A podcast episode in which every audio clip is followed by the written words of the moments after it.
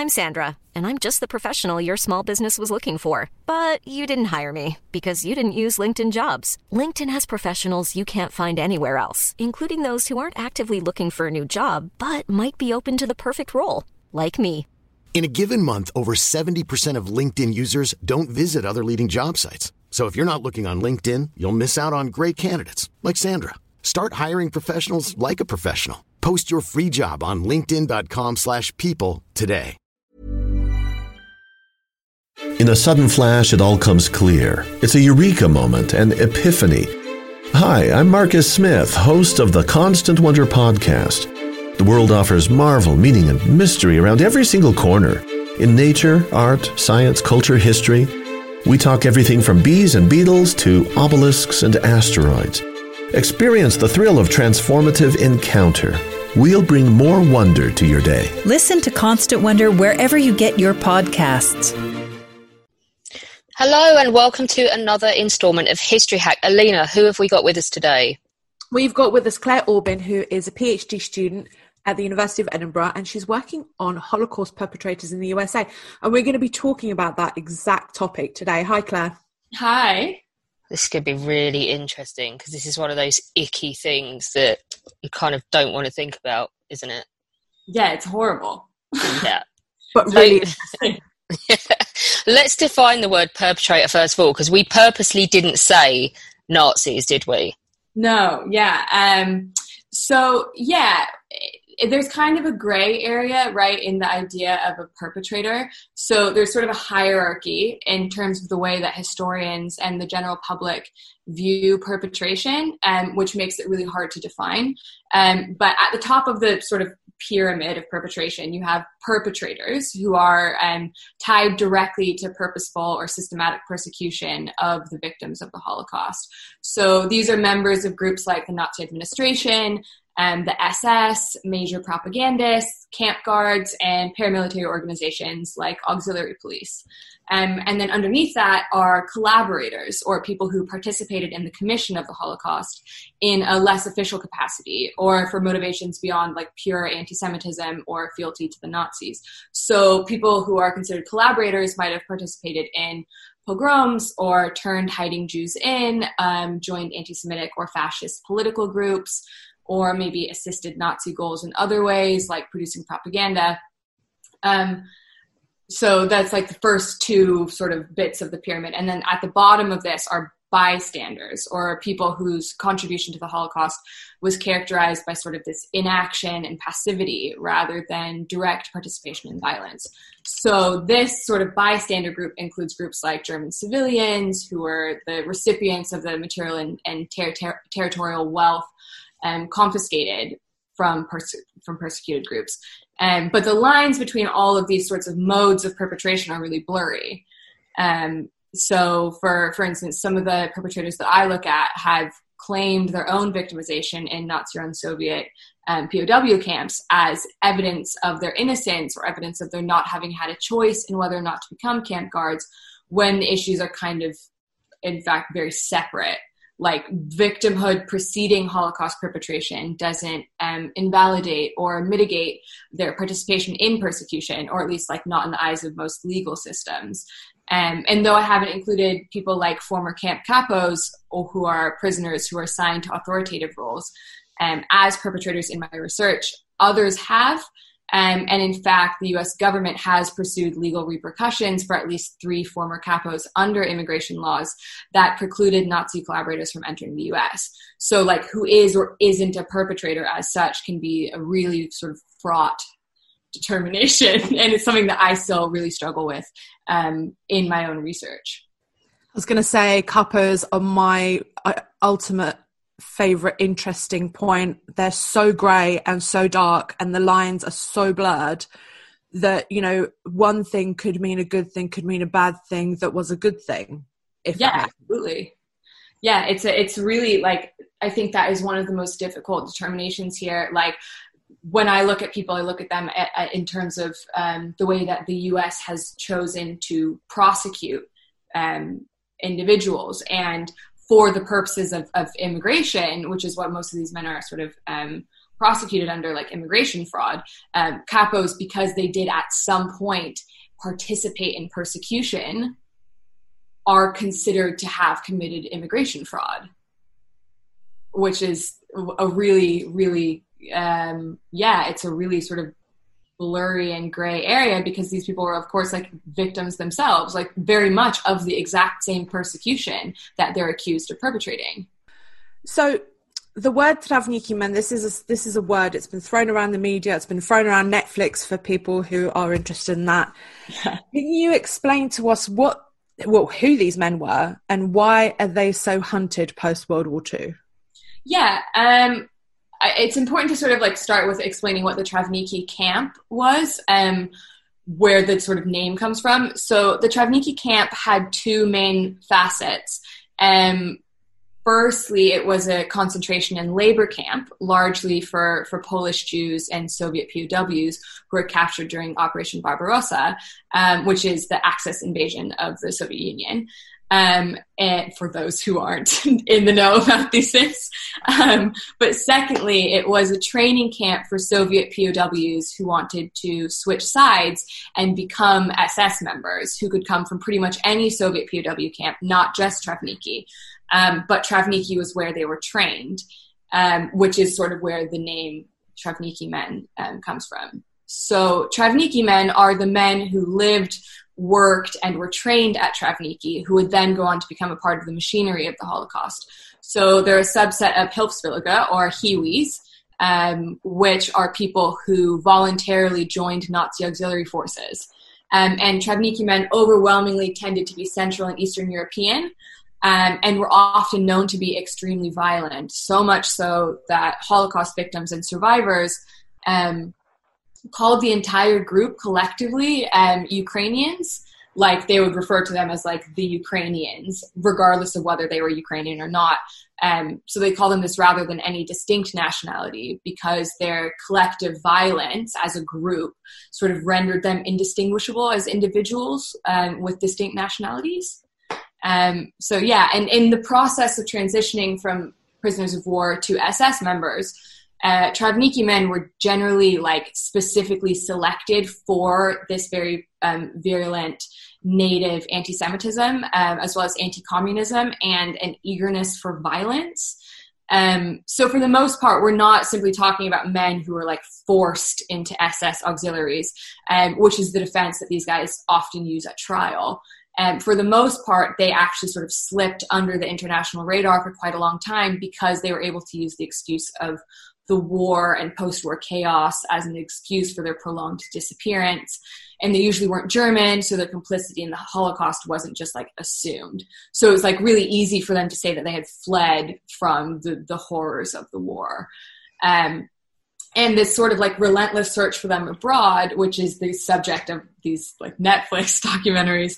Um, this sort of search for them only really picked up steam a few decades after the Holocaust, especially in the US when Holocaust survivors began to sort of reach the end of their lives and really started to exert pressure on governments to bring more people to justice than just like the people who'd been on trial at Nuremberg or in the, the big trials right after the end of the Holocaust.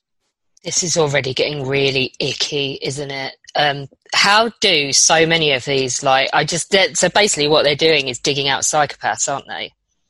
Yeah, um, kind of. It's like, it's, it's really hard because they, you know, there is, there all the, are all these blurry lines and people mm. say, you know, you only did things during the war because you had to do them. But then with Trawniki men, especially, we have evidence that these people weren't just like, they didn't just say like, hey, does anyone not want to be in a POW camp? Raise your hand. Like, yeah, there's a propensity for this kind of behavior that puts them yeah. there, at least in some cases. But how, how do so many of them get to America? Yeah, um, well, that is what my PhD is on. Yeah.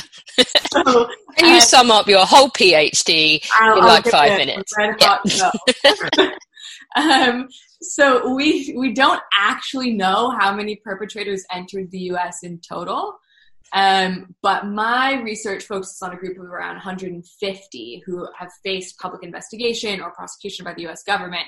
Um, and of that group, a not insignificant number of at least 18, I think probably a lot higher than that, um, but at least 18 can be confirmed to have at some point gone through Trawniki training, um, whether just as training, like training as such, or later on working there as guards specifically over the concentration and labor part of the camp. Um, but yeah, quite a lot of them did, and it's through this like these very long standing lies that carried them through the whole immigration process and then they had to continue to sort of live out in their in their lives in america um, and actually some of the most famous holocaust perpetrators found in the us in the post-war period so like the ones that we hear about and make the news and get netflix things made about them mm. um, were trawniki men so john demjanjuk who's probably the most well-known like quote unquote nazi next door um, got his start at Trawniki and actually worked as a camp guard there for a very, very brief period of time before going on to do all the other things for which he went to trial for. Um, and then there's also so, like Yaakov Palij, who um, is one of, I think, the, well, is one of the most recent subjects. I'm not sure if he is the most recent um, person revealed to be a Nazi. I don't think so but he's one of the most recent subjects of U.S. prosecution, um, and he actually died, I think, almost two years ago to the day, or very close to it. So, like, this is all extremely recent that a lot of mm. these are happening. I was going to ask something else in there, um, only because I've come across quite a few Ukrainians who've actually turned around and said, "Oh, we're not actually Ukrainian; we're Polish."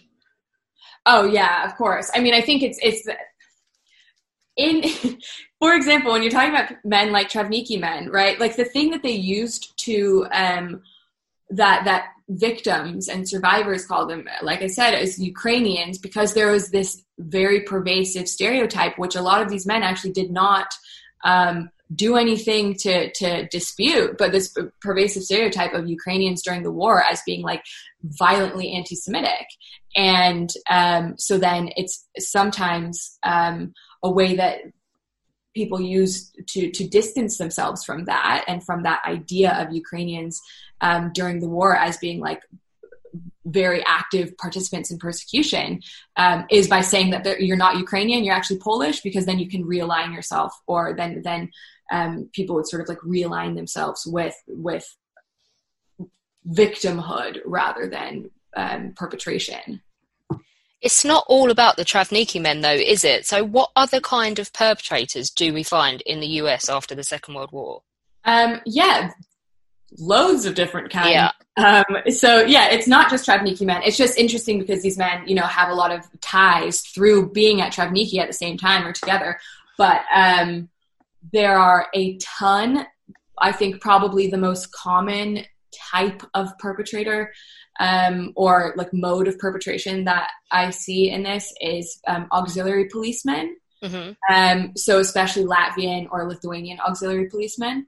So people who would work in these sort of paramilitary policing organizations, doing the same thing as like the SS, just not working in camps, um, but participating in like you know rounding up Jews, um, anti-partisan operations, all of those kinds of things. So there are a lot of those we've got some we've that sounds terrible. There are some some businessmen some big propagandists um, some people who worked in um, uh, like government administration with collaborationist governments.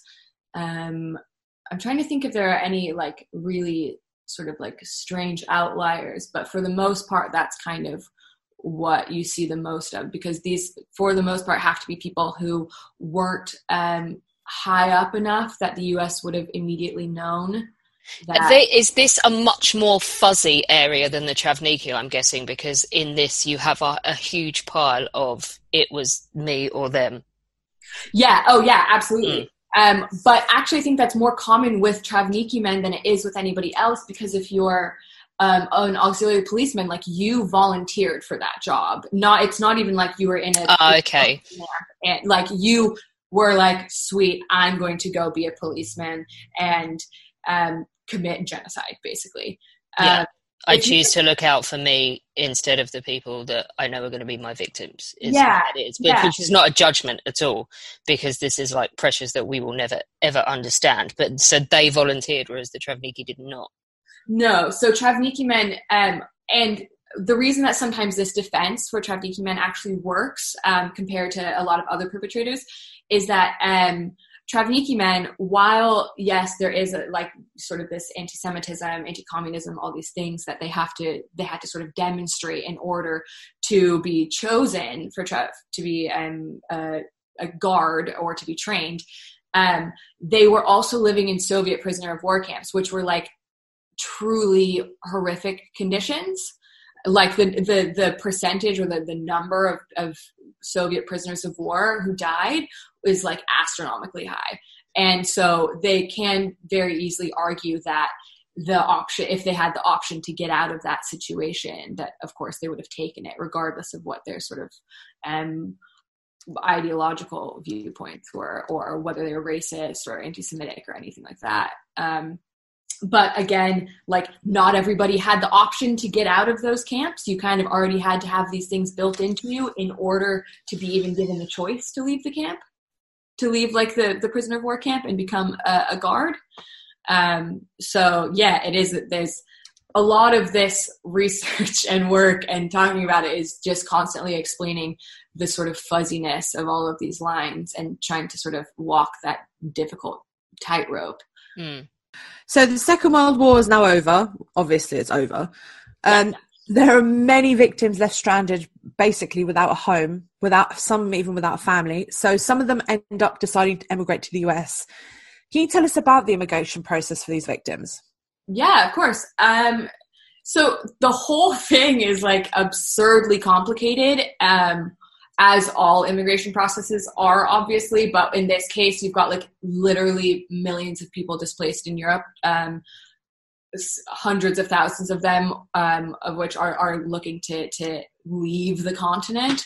Um, so the whole thing is like absurdly complicated and really, really time dependent because there was a series of laws passed by the US government that dictated how many and what type of displaced persons were able to enter the US after the war. Um, and each of these laws was only in effect for a few years before being replaced by another one because it was very much this idea that, like, right, we've got um, this many people, there are still, we've got this many people into the US, there are still this many people living abroad that want to come here. How do we, you know, um, pace this to let them in? Um, without overwhelming US sort of structures um, and giving them time to maybe try to resettle back in Europe and all these things. Um, so it's also really important to remember that post war immigration to the US wasn't like this mass exodus where they just piled people on ships in 1945 and then we're like, all right, sweet, we're done.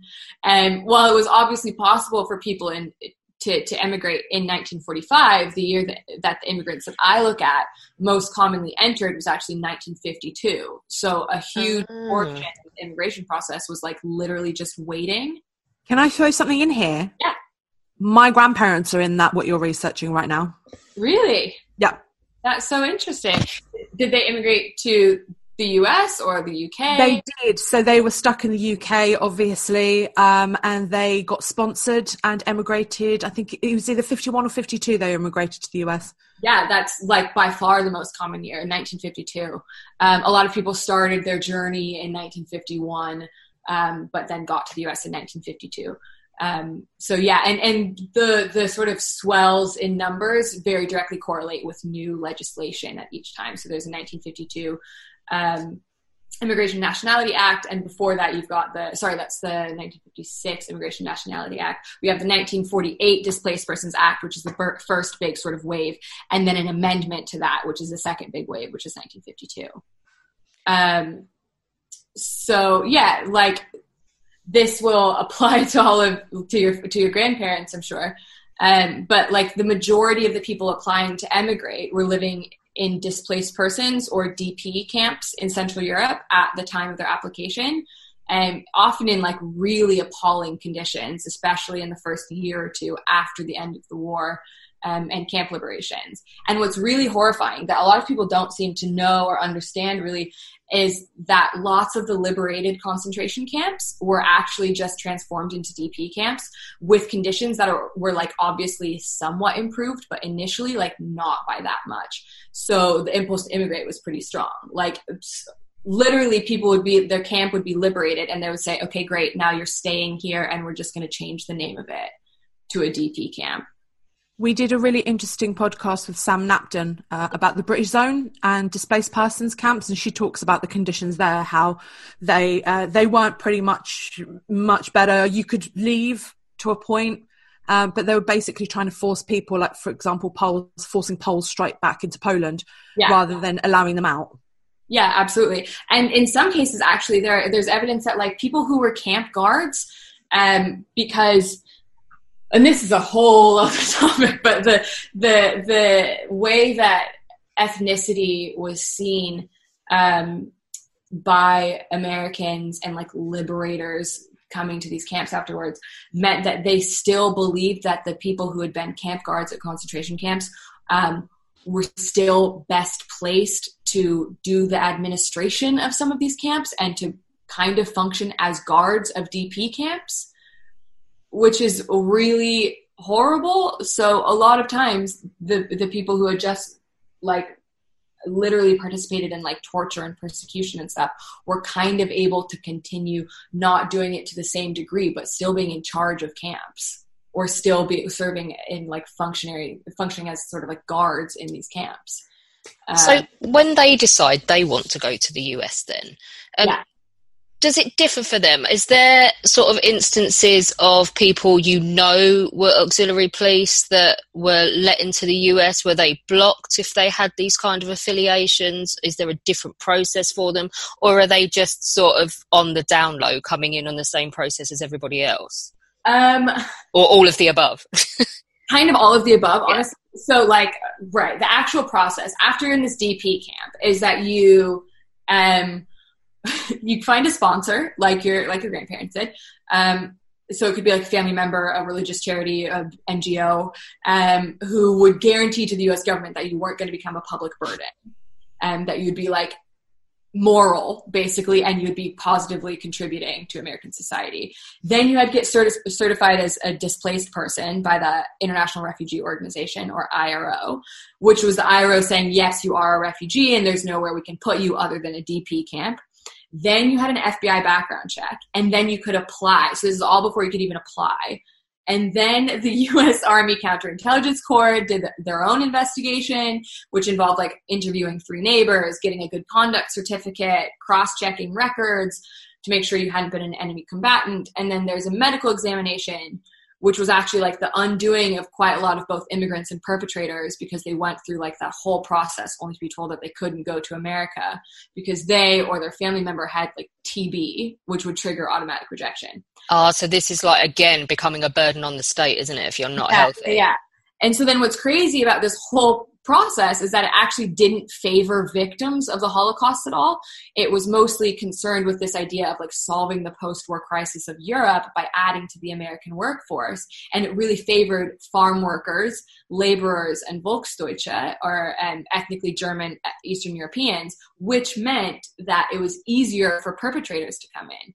So basically, perpetrators, um, like, had the same process but they had a different um, approach to navigating it. So, like, with the exception of perpetrators like Wernher von Braun and Hubertus Strughold, who were brought through the Operation Paperclip program, if you if you know what that is, which is like where the U.S. brought scientists to work on Cold War efforts, space um, race, everything. Yeah, all, all of those. yeah, yeah, um, it just it, it general things that they were like, right? Well, we don't want the Soviets to get them, so let's bring these guys in. Um, but there were also perpetrators who were seen as like intelligence agency assets again for to fight Soviets. Um, who got like those people got false paperwork um, prepared for them by the CIA or whatever agency they were working for. But aside for, from that, the immigration process for perpetrators was like basically the same as it was for non-perpetrator refugees.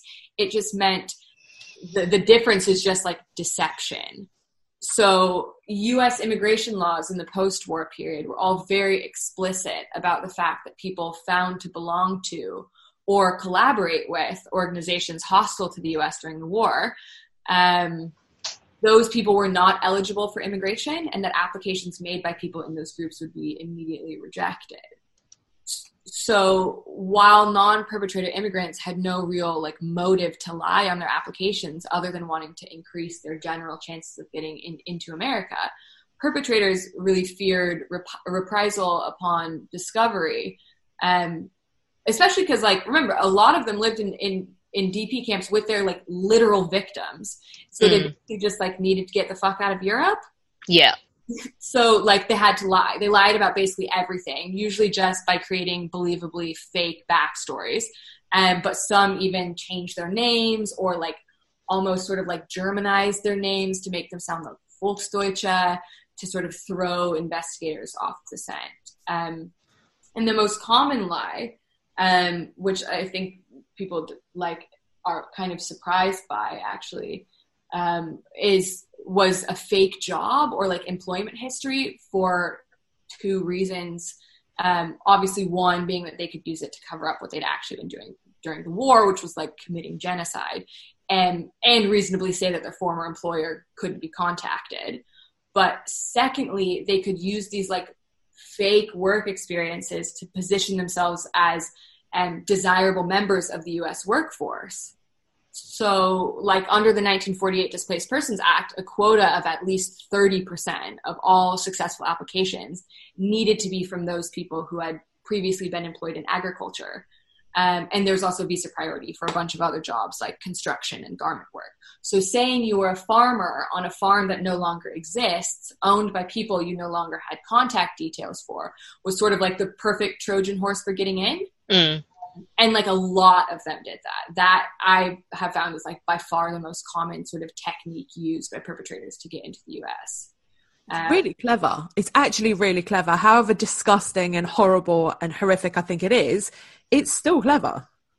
Yeah, I mean, there also is evidence of them like having these conversations about it. So, like in the Demjanjuk case, um, there one of the things that actually ended up being his like undoing was that in his application, he um, didn't know where to um, uh, say he'd been. He he claims that he didn't know where to say he'd been during the war, um, and another person in the waiting room or in the line told him to write Sobibor, which is like oh, you know, like ended up being the, one of the reasons he got caught eventually um, but you know, he claims that it was just you know they were just having conversations about where they were at what time, um, and there's lots of evidence that that perpetrators were because they were all like living in like barracks and living on the same street as each other because a lot of these camps were like ethnically divided.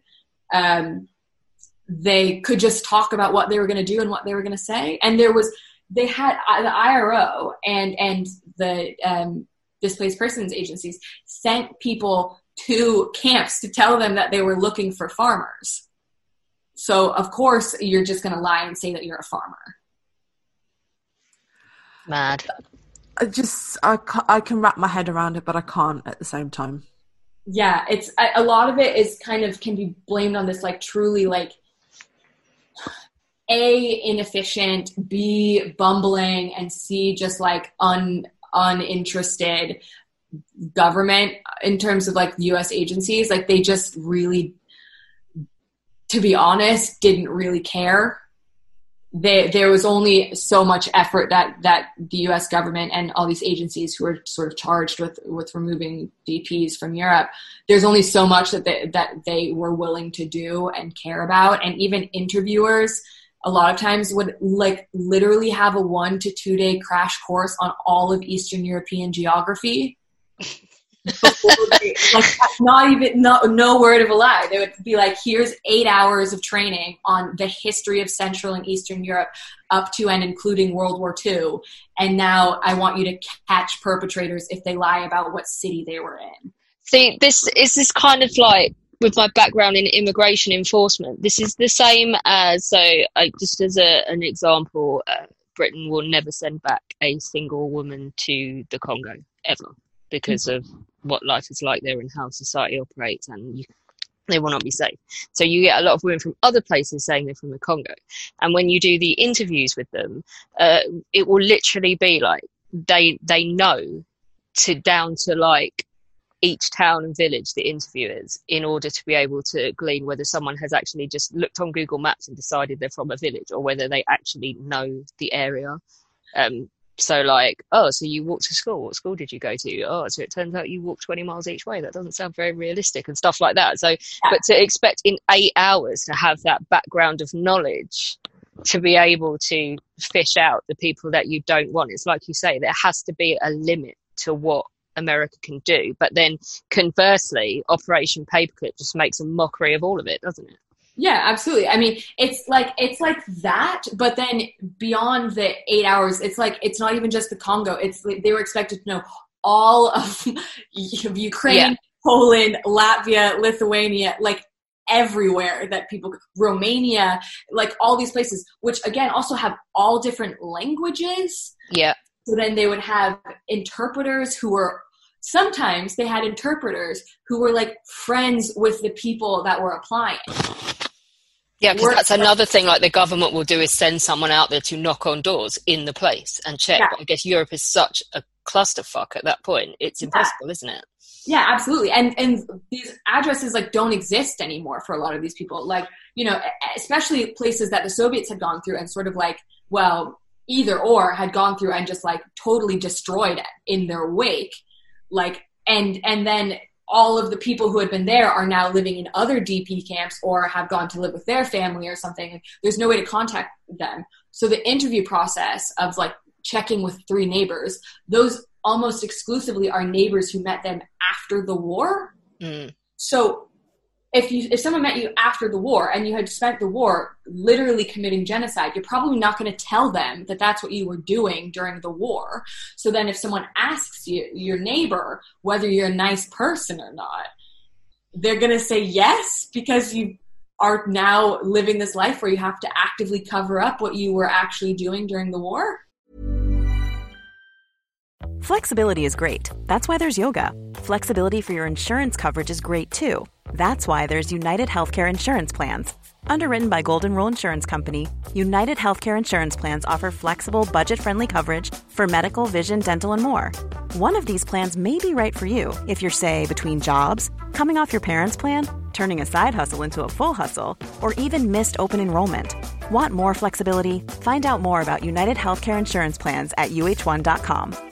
I'm Sandra, and I'm just the professional your small business was looking for. But you didn't hire me because you didn't use LinkedIn jobs. LinkedIn has professionals you can't find anywhere else, including those who aren't actively looking for a new job but might be open to the perfect role, like me. In a given month, over 70% of LinkedIn users don't visit other leading job sites. So if you're not looking on LinkedIn, you'll miss out on great candidates like Sandra. Start hiring professionals like a professional. Post your free job on linkedin.com/people today. So if we take then that there's no way that the US can stop everybody coming in that yeah. should not have been allowed in. Let's talk about justice. So what happens when they find that they have someone in America who shouldn't be there? Um yeah, it's sometimes the answer is nothing, which is really unfortunate. And so I guess all of this depends on sort of your definition of justice.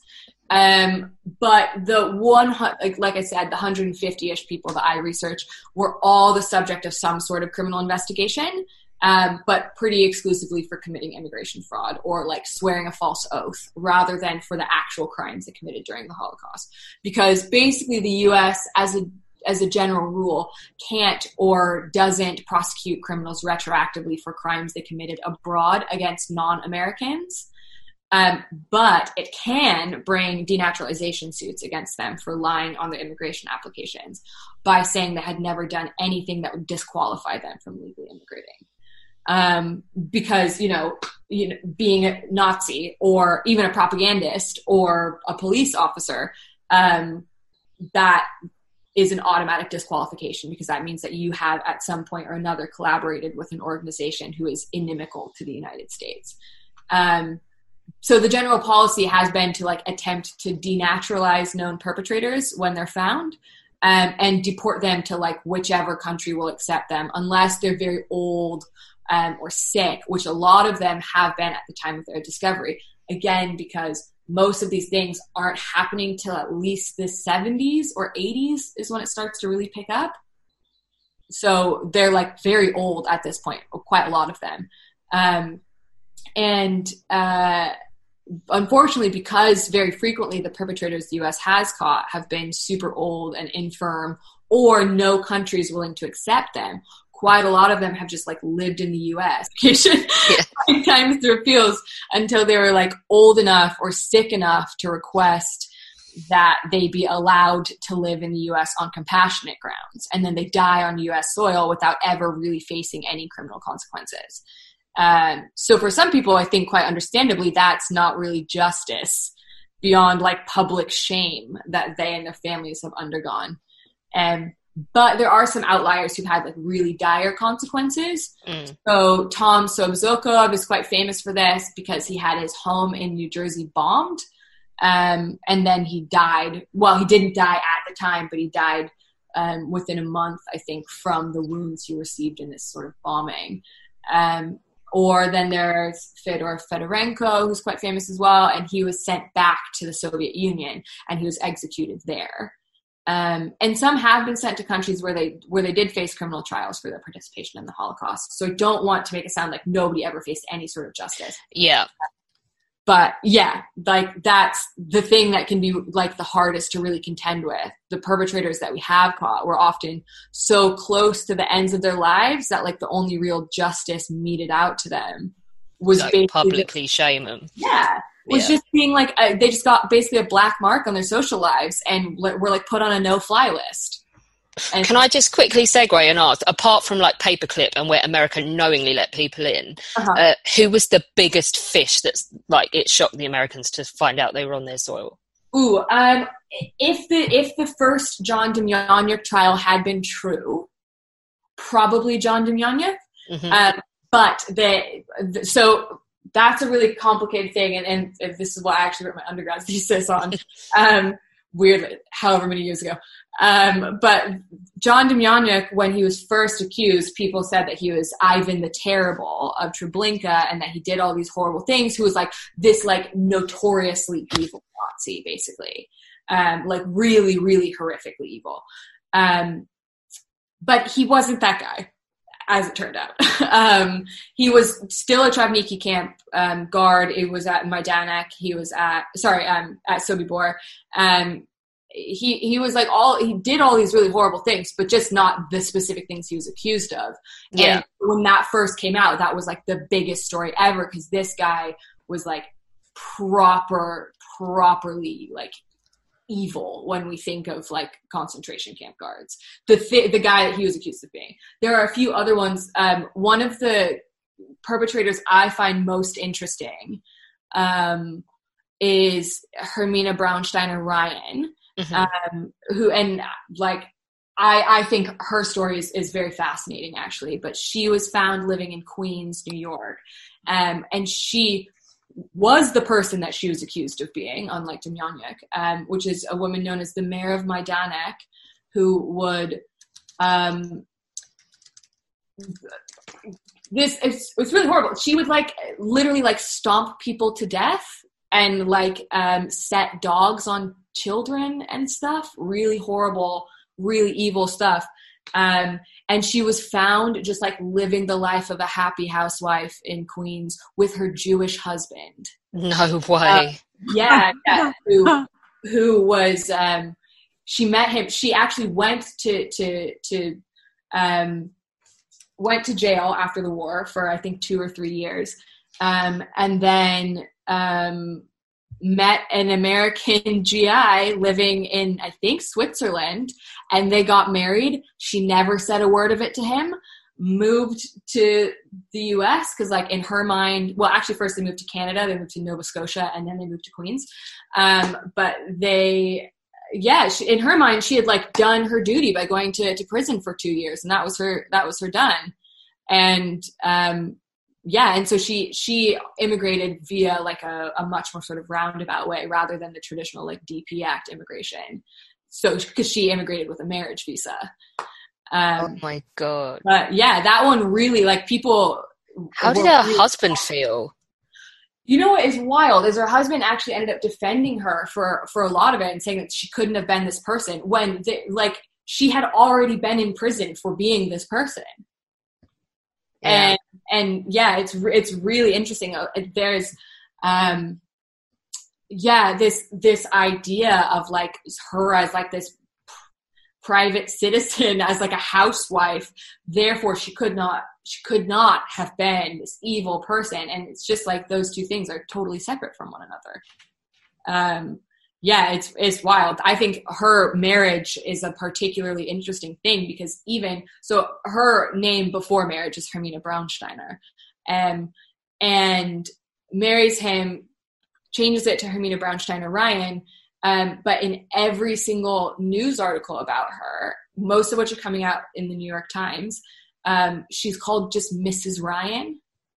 Like she doesn't even have her own name. She just now like she even gets the the the um, credibility or like the. That's a pretty savvy PR move. Yeah, absolutely. Um, and but it's also like totally the the newspapers are totally complicit in this narrative where like she couldn't have been a Holocaust perpetrator because her Jewish husband was an American GI and she loves him so much that they're still married and they're still happy and all these things. But it's like, but we know, like there there was no question as to whether this thing that she was accused of was true because she had literally already gone to jail for it and was willing to admit that that so, happened a lot though didn't it at the time because quite a few quite a few perpetrators they ended up going to prison for a year or two or three or, or for example they went to prison on the soviet side they get released they come to germany or wherever they go and they're like, oh yeah, great, you know, I'm free, fantastic. And then they go through another court trial and then they're imprisoned again. Yeah, I mean, what's for the U.S. Most of these people actually weren't. I think um, uh, Hermina Braunsteiner Ryan is one of the few people who um, actually had gone to prison and come to the U.S. afterwards, and that's just because she came on on that marriage visa. For most people, they they wouldn't be able to immigrate with that on their record at all. Um, to the US. But it, it, was more, it was easier, for example, to go to the UK afterwards because of um, some of the like um, immigration easing for specific nationalities like Latvians and Lithuanians, it was easier for Balts to move to the to the UK. Um, so they could kind of like circumvent this like um, exposing their their their prison like their past and and their, their former sentencing and stuff like that. So it's really like yeah, it's it's a really wild thing. And and then these people afterwards are like, well, I did two years so I have experienced justice already. And then you have to kind of say, well, is do we count that as justice if, for example, in the case of, of Braunsteiner Ryan, like you literally murdered women and children yourself as an individual? Is is two years like the the average sentence for all the guards? Is that do you think that's a reasonable amount of justice? You know, so I don't know. It's really hard. Everything we're talking about is how publicly it looked like they dealt with these people. Yeah. That's different to private, isn't it? Yeah. Um, so, like, I, I talk quite a lot about this actually. When, when I talk about like public versus private perceptions of perpetrators and perpetration as an action, like, we're talking largely about the discrepancy between the ways that the media and general public treat the idea of a perpetrator in their midst versus the way that they treat and conceive of the actual perpetrator as a, as a sort of private individual and like their private individual relationships with them. So, on a public or more general level, we as a society sort of like abhor the concept of a Holocaust perpetrator living among us, right? Like, these people are meant to be the worst humanity has to offer. And if we find them, we bring a case against them and we throw them out and we cast them out of our communities because they're a threat to our collective morality. Um, in theory, but that's not actually what happens or what has happened for the most part. They sort of get like amalgamated into this like weird evil void and we're shocked when presented with the reality of their presence in what are meant to be perfectly normal neighborhoods untouched by like the horrors of the holocaust. Um, so then these strange ideas of who can or can't be a holocaust perpetrator and what they're meant to look like or act like or what their job is or like how they treat their pets are like compared to what we think a holocaust perpetrator is. Um, and in many cases, people who know these accused perpetrators on an individual level are like simultaneously horrified by the accusation and in total disbelief of it because their perception of the way this perpetrator behaves in private is incongruent um, with what we think perpetrators sort of must be like. So there's this phenomenon, sort of like actually what we see with like uh, serial killers and people who kidnap people and keep them in their basements where their neighbors and coworkers and church members offer like the most inane defenses of them mostly for the sake of preserving their own image because they've been now associated with someone who could do something like that. So for instance the perpetrator um, Braunsteiner Ryan like i was talking about um, was like relentlessly defended by her friends and her neighbors who said you know like she couldn't have murdered and tortured women and children because she was nice to my kids and she kept her house very tidy. Yeah that's logic for you. Yeah like literally would say like well she always like kept her lawn mowed so clearly she could not have been a concentration camp guard. Like as if those have anything to do with with another. Um another perpetrator's son like another perpetrator um his son defended him with like what is now especially recently like an even worse defense by saying literally like this is the headline. He couldn't have been a nazi. He was a republican? Oh my god. Right. And that was like a defense at the time um, like or they'll just like you know offer defenses that really don't hold any water when you compare when they're compared to like historical facts about how and why these people participated in the holocaust. Like in reality these weren't the sort of like Arendtian, banal evil, sort of pencil pushing bureaucrats with ambition rather than violence in mind, which I suppose some people could say, like, if, if that had been the case, they would be able to say that them as sort of private individuals isn't different than their actions during the war. Like, for the most part, these were people who, on an individual level, physically committed atrocity and then washed their hands of it, hopped on a boat or a plane, and just got to hit a reset button on their lives as though, like, none of it had ever happened. So, like, that's pretty hard to wrap your head around if you're the average American. I love these arguments because, for example, these SS men who are working these concentration camps, they were brutal, horrible, um, sadistic at, at what they would call work. Yeah. Then they'd go home and they had their families, you know, their kids, and they were the loving fathers, doting husbands. So th- there is no argument. I'm sorry, they were a sadistic bastard. Put them back in prison. Yeah, I mean, even those people would like those who weren't married, because a lot of them weren't married or whatever. They like, you know, then the hitting this reset button would just happen as soon as they left the camp because then they would just go and get married find someone in a dp camp to have a family with and then just move abroad pretend it never happened and whatever and then just live their whole lives as though that had never ever happened um, but like the yeah the the the it is crazy how many of these people claim honestly, the majority of them, when they are um, accused of being a guard and there's you know this mountain of evidence that they were in fact a guard in this place um, they sort of um, finally will admit to having been there but then say like oh i just i was just a perimeter guard. Oh i just walked around the outside as my job all day. Like no, the fuck you didn't. I'm sorry. Yeah. Like I was an accountant. That was probably what was that? What, not long ago, a couple of years yeah. ago. I'm, I was just the Auschwitz accountant. yeah, absolutely. That's exactly the kind of defense. How many perimeter guards does each camp need when it's surrounded? Like when you have people in guard towers watching over them, it's surrounded by these fence. Like nobody there. There were not that many perimeter guards, and it's amazing that all of them managed to come to America specifically, if that's the case. Like, yeah, it's yeah. It, the whole thing is just it happens in degrees, right? Like first they say, I wasn't there, I don't know what you're talking about. I would never do that. And then they say, all right, maybe I was kind of near there, but again, never heard of that concentration camp in my life. And then it's like, well, I suppose I was aware of the concentration camp. And then it's like, well, I suppose I did work there. Like it just happens in these like tiny degrees where they admit to something. And then finally they're like, that, that finally they just reach the wall of saying, yes, I did work there. Yes, all this thing, all this happened. However, I was not bad. I was just a perimeter guard, and that's as far as I'm willing to go.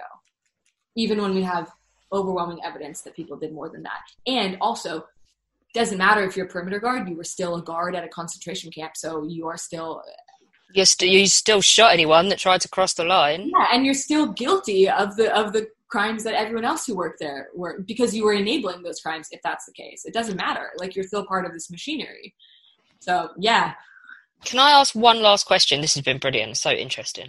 Uh, yeah, does the Soviet relationship with America during the Cold War affect any of what we've been discussing?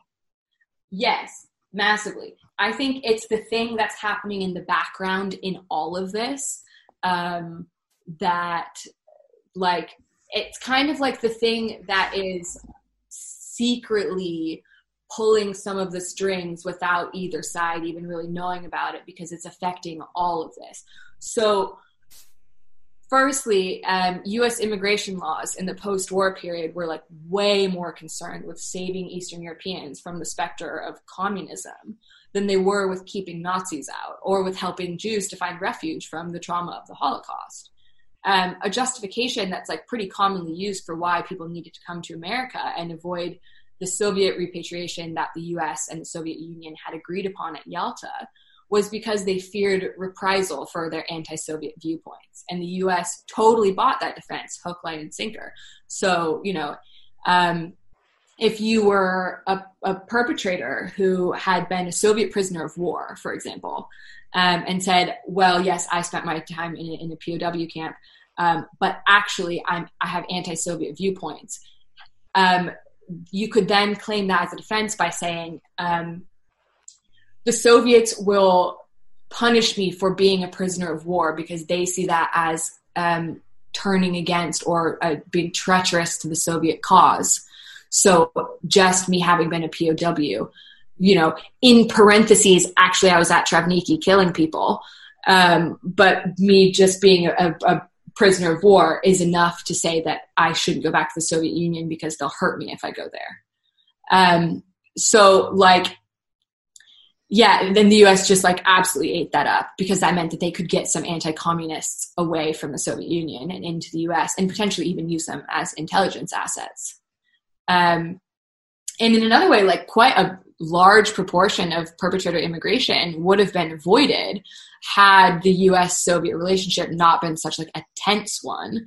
The the documents that were eventually used to successfully prosecute perpetrators um, were very frequently not accessible to American prosecutors until after the fall of the Soviet Union because Americans had different documents from the ones held by the Soviets. Um, so the the documents that the U.S. was using to to check for perpetrators, for the most part, um, were found in the BDC or the Berlin Document Center. Um, that only kept Nazi and and and German documents. Um, so, because the majority of the perpetrators that I researched were originally from Soviet controlled areas rather than Germany, um, they weren't subjected to the same level of record keeping. Of course, there were records, but they weren't subjected to the same level of record keeping as more official members of the Nazi regime. So, like, at the same time, the records that did exist of their participation in the Holocaust were like often held behind the Iron Curtain after the war, and the US was like usually entirely unaware of important groups of persecutors. So, for example, um, Trawniki didn't even show up on the US's list of organizations inimical to the United States because they only knew of it as a concentration camp. Um, so they didn't see any time spent there as anything other than you being a prisoner of war because they didn't realize that people were being trained there. Um, and that list of organizations was the list that they used to disqualify immigration applicants who might have collaborated with the Nazis. So this is why the the fraudulent immigration success rate for former Trawniki men was apparently so high. And because the US basically didn't even know that they should be looking for them. And all of that is down to US Soviet relations and being unwilling to even work together on this. So yeah. it's a pretty big thing. Yuck.